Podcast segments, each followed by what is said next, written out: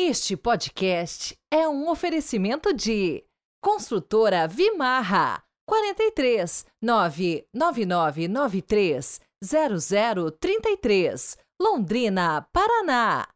Grupo Predial Gestão e Contabilidade para Condomínios 43 33 38 20 55 Londrina.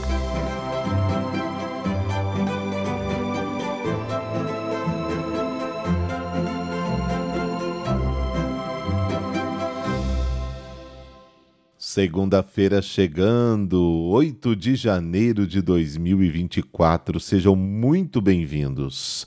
E aí, como vocês estão? Em casa, viajando de férias, trabalhando, passeando? Me conte aí nos comentários. Eu tirei alguns dias para descansar também, porque em fevereiro vou assumir a nova paróquia e aí tem muito trabalho pela frente. E mexer com mudança também, né, gente? Que sempre dá aquela trabalheira, mas tudo bem. O importante é seguir com a vida para frente. E o nosso abraço especial vai para Camila Rodrigues, da cidade de Granja, Ceará, que está aniversariando hoje, inclusive. Parabéns, que Deus te abençoe e através de você abençoe também todos os que estão ao seu redor. Rezemos com fé e esperança.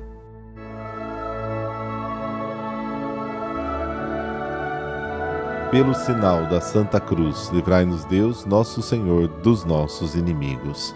Deus eterno e todo-poderoso, que sendo Cristo batizado no Jordão e pairando sobre ele o Espírito Santo, o declaraste solenemente vosso Filho. Concedei aos vossos filhos adotivos, renascidos na água e do Espírito Santo, perseverar constantemente em vosso amor. Amém.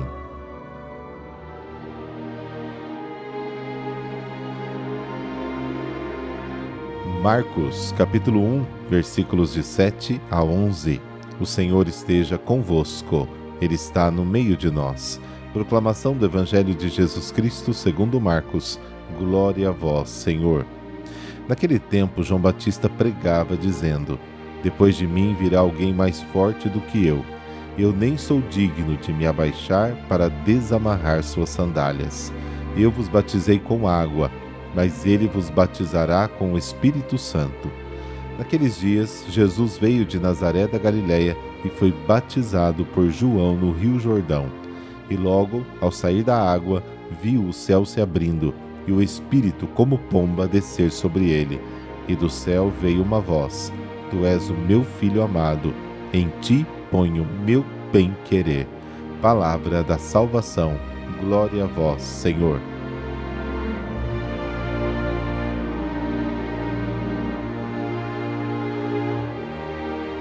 Jesus realiza seu primeiro ato, inicia o seu ministério público. Ele faz fila com todos os pecadores no Rio Jordão. Ele é o homem sem pecado, mas se tornou homem e tenta ter empatia com o homem para redimi-lo e ajudá-lo a escapar da escravidão do pecado.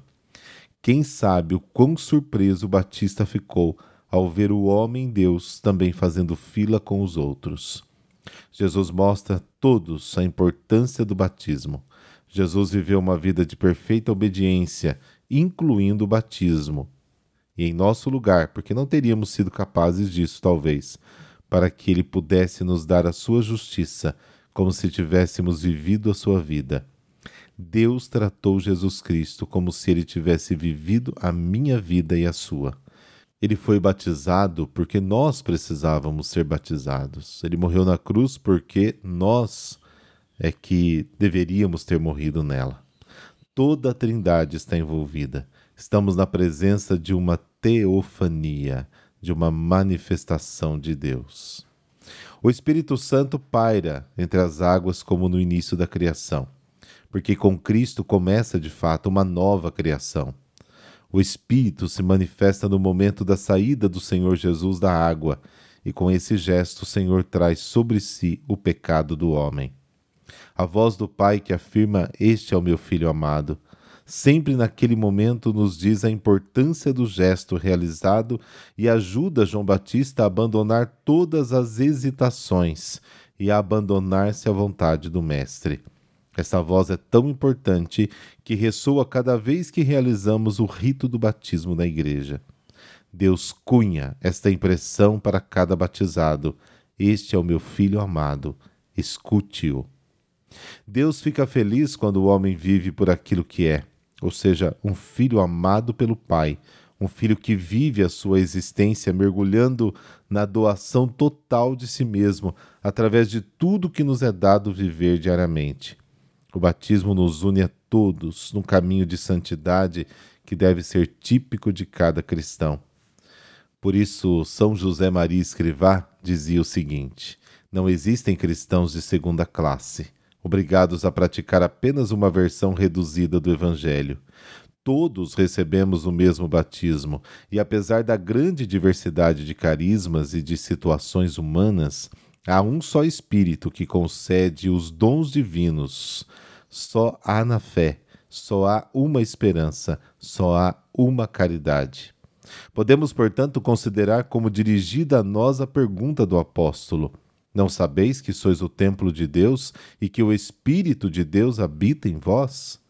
E podemos tomá-la como um convite e um relacionamento mais pessoal e direto com Deus. Um sacramento que deve ser redescoberto ou relegado pela cultura atual a um grande momento de celebração. Mas devemos nos perguntar, antes de tudo, o que são os sacramentos? Será que não estamos desvalorizando demais alguns grandes sacramentos da Igreja? Sinais sensíveis que produzem graça e ao mesmo tempo manifestam como se colocássemos diante dos olhos Deus Nosso Senhor é infinito, seu amor é inesgotável, a sua clemência, a sua misericórdia para conosco não tem limites. Embora nos conceda sua graça de muitas outras maneiras, instituiu expressa e livremente, só ele o poderia fazer. Aqueles sete princípios eficazes, sinais através dos quais, de modo estável, simples e acessível a todos, os homens podem participar dos méritos da redenção os sacramentos. O santo batismo é o fundamento de toda a vida cristã, o vestíbulo de entrada para a vida no espírito e a porta que abre o acesso aos outros sacramentos. Através do batismo somos libertos do pecado e regenerados como filhos de Deus. Tornamos-nos membros de Cristo. Somos incorporados à Igreja e nos tornamos participantes da sua missão não relegemos a realidade do batismo a um acontecimento passado.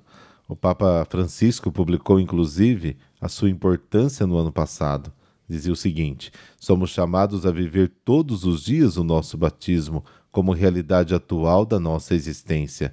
Se conseguimos seguir Jesus e permanecer na Igreja, apesar das nossas limitações, das nossas fragilidades, dos nossos pecados, é precisamente por causa do sacramento no qual somos, nos tornamos novas criaturas e somos revestidos de Cristo. Então, gente, esta é a grande coragem da fé cristã: proclamar o valor e a dignidade da natureza humana e afirmar que, através da graça que nos eleva à ordem sobrenatural, fomos criados para alcançar a dignidade de filhos de Deus. Esta audácia seria verdadeiramente impossível se não estivesse baseada no decreto de salvação de Deus Pai e não tivesse sido confirmada pelo sangue de Cristo e reafirmada e tornada possível pela ação incessante do Espírito Santo. A consciência da grandeza da dignidade humana, particularmente eminente e inefável pelo fato de termos sido feitos pela graça filhos de Deus, constitui juntamente com a humildade uma coisa no cristão, dado que não são as nossas forças que nos salva e nos dá vida, mas sim o favor divino.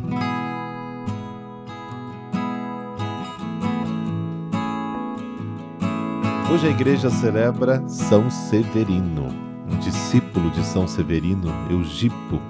Foi também o seu biógrafo, mas não soube precisar o seu nascimento pela língua e cultura, provavelmente seria de uma colônia romana no norte da África. Outras informações são mais precisas, como a ida para o Egito e a Síria ainda jovem, em busca da vida monástica. Em 440 aproximadamente, foi para as regiões do rio Danúbio, hoje Áustria. Ali havia muitas colônias romanas, em parte cristãs, mais ameaçadas pelas, pelos invasores bárbaros, hunos, astrógodos e érulos. Dedicou-se especialmente à pregação da penitência e da conversão, no intuito de pacificar os bárbaros e reerguer as comunidades cristãs. Para isso, estabeleceu-se próximo a Viena, numa choupana, compartilhada com outro eremita. Também cuidou caridosamente dos pobres, dos doentes, dos prisioneiros, conseguindo a libertação de muitos escravos dos bárbaros. Com isso, acabou por ser reconhecido e respeitado até mesmo pelos invasores. Conta-se que, diante de um período de fome, o povo lhe pediu ajuda e sua orientação foi justamente a penitência, a caridade para obter a misericórdia de Deus. Ao mesmo tempo, publicamente condenou a atitude de certa viúva muito rica que estocava víveres para vendê-los a preços altos aos carentes. Ela se arrependeu e distribuiu os alimentos aos pobres. Mudou-se para Viena, pedido da população e dos governantes, fundando então um mosteiro, o primeiro de vários outros. Seus discípulos vieram a se tornar seus maiores auxiliares na evangelização e nas obras de caridade o rei Odoacro dos Érulos o visitou no mosteiro, revelando a intenção de invadir a Itália. Foi dissuadido pela conversa firme e doce de Severino, e após a morte dele, em 8 de janeiro de 482, o mesmo rei, preocupado com as possibilidades de suas relíquias serem profanadas por novos invasores, as remeteu para o mosteiro beneditino em Nápoles, na Itália. É considerado o apóstolo da Áustria e das regiões banhadas pelo rio Danúbio. Penitência e caridade, como nos pede insistentemente Nossa Senhora em suas aparições. Firmeza e doçura no apostolado, como age e ensina o agir do Espírito Santo. Nada mais atual do que a experiência de vida deste santo do século V para os dias de hoje e para o futuro da humanidade os frutos de conversão que assim se obtém fazem com que a barbárie dos nossos próprios corações e também de outras pessoas sejam transformadas no zelo não apenas com a vida dos irmãos, mas também com a memória das relíquias materiais e espirituais que a Igreja nos dá como ensinamento de Deus e especialmente no sacrifício eucarístico, cuja memória é tornar efetivamente presente o sacrifício do Calvário em cada missa. A preparação dessas virtudes também nos ensina São Severino, oração e recolhimento, mesmo que não necessariamente num mosteiro. Senhor, pelo exemplo e intercessão de São Severino, concedei-nos a graça de jamais guardar os dons que nos destes para a nossa salvação, mas que, sinceramente, arrependidos dos nossos pecados, sejamos sempre capazes de distribuir com os irmãos, principalmente os mais necessitados, o pão material e espiritual que diariamente nos dais em vossa bondade. Amém. Abençoe-vos o Deus Todo-Poderoso, Pai, Filho Espírito Santo. Amém. Boa semana para você e uma segunda repleta de bênçãos.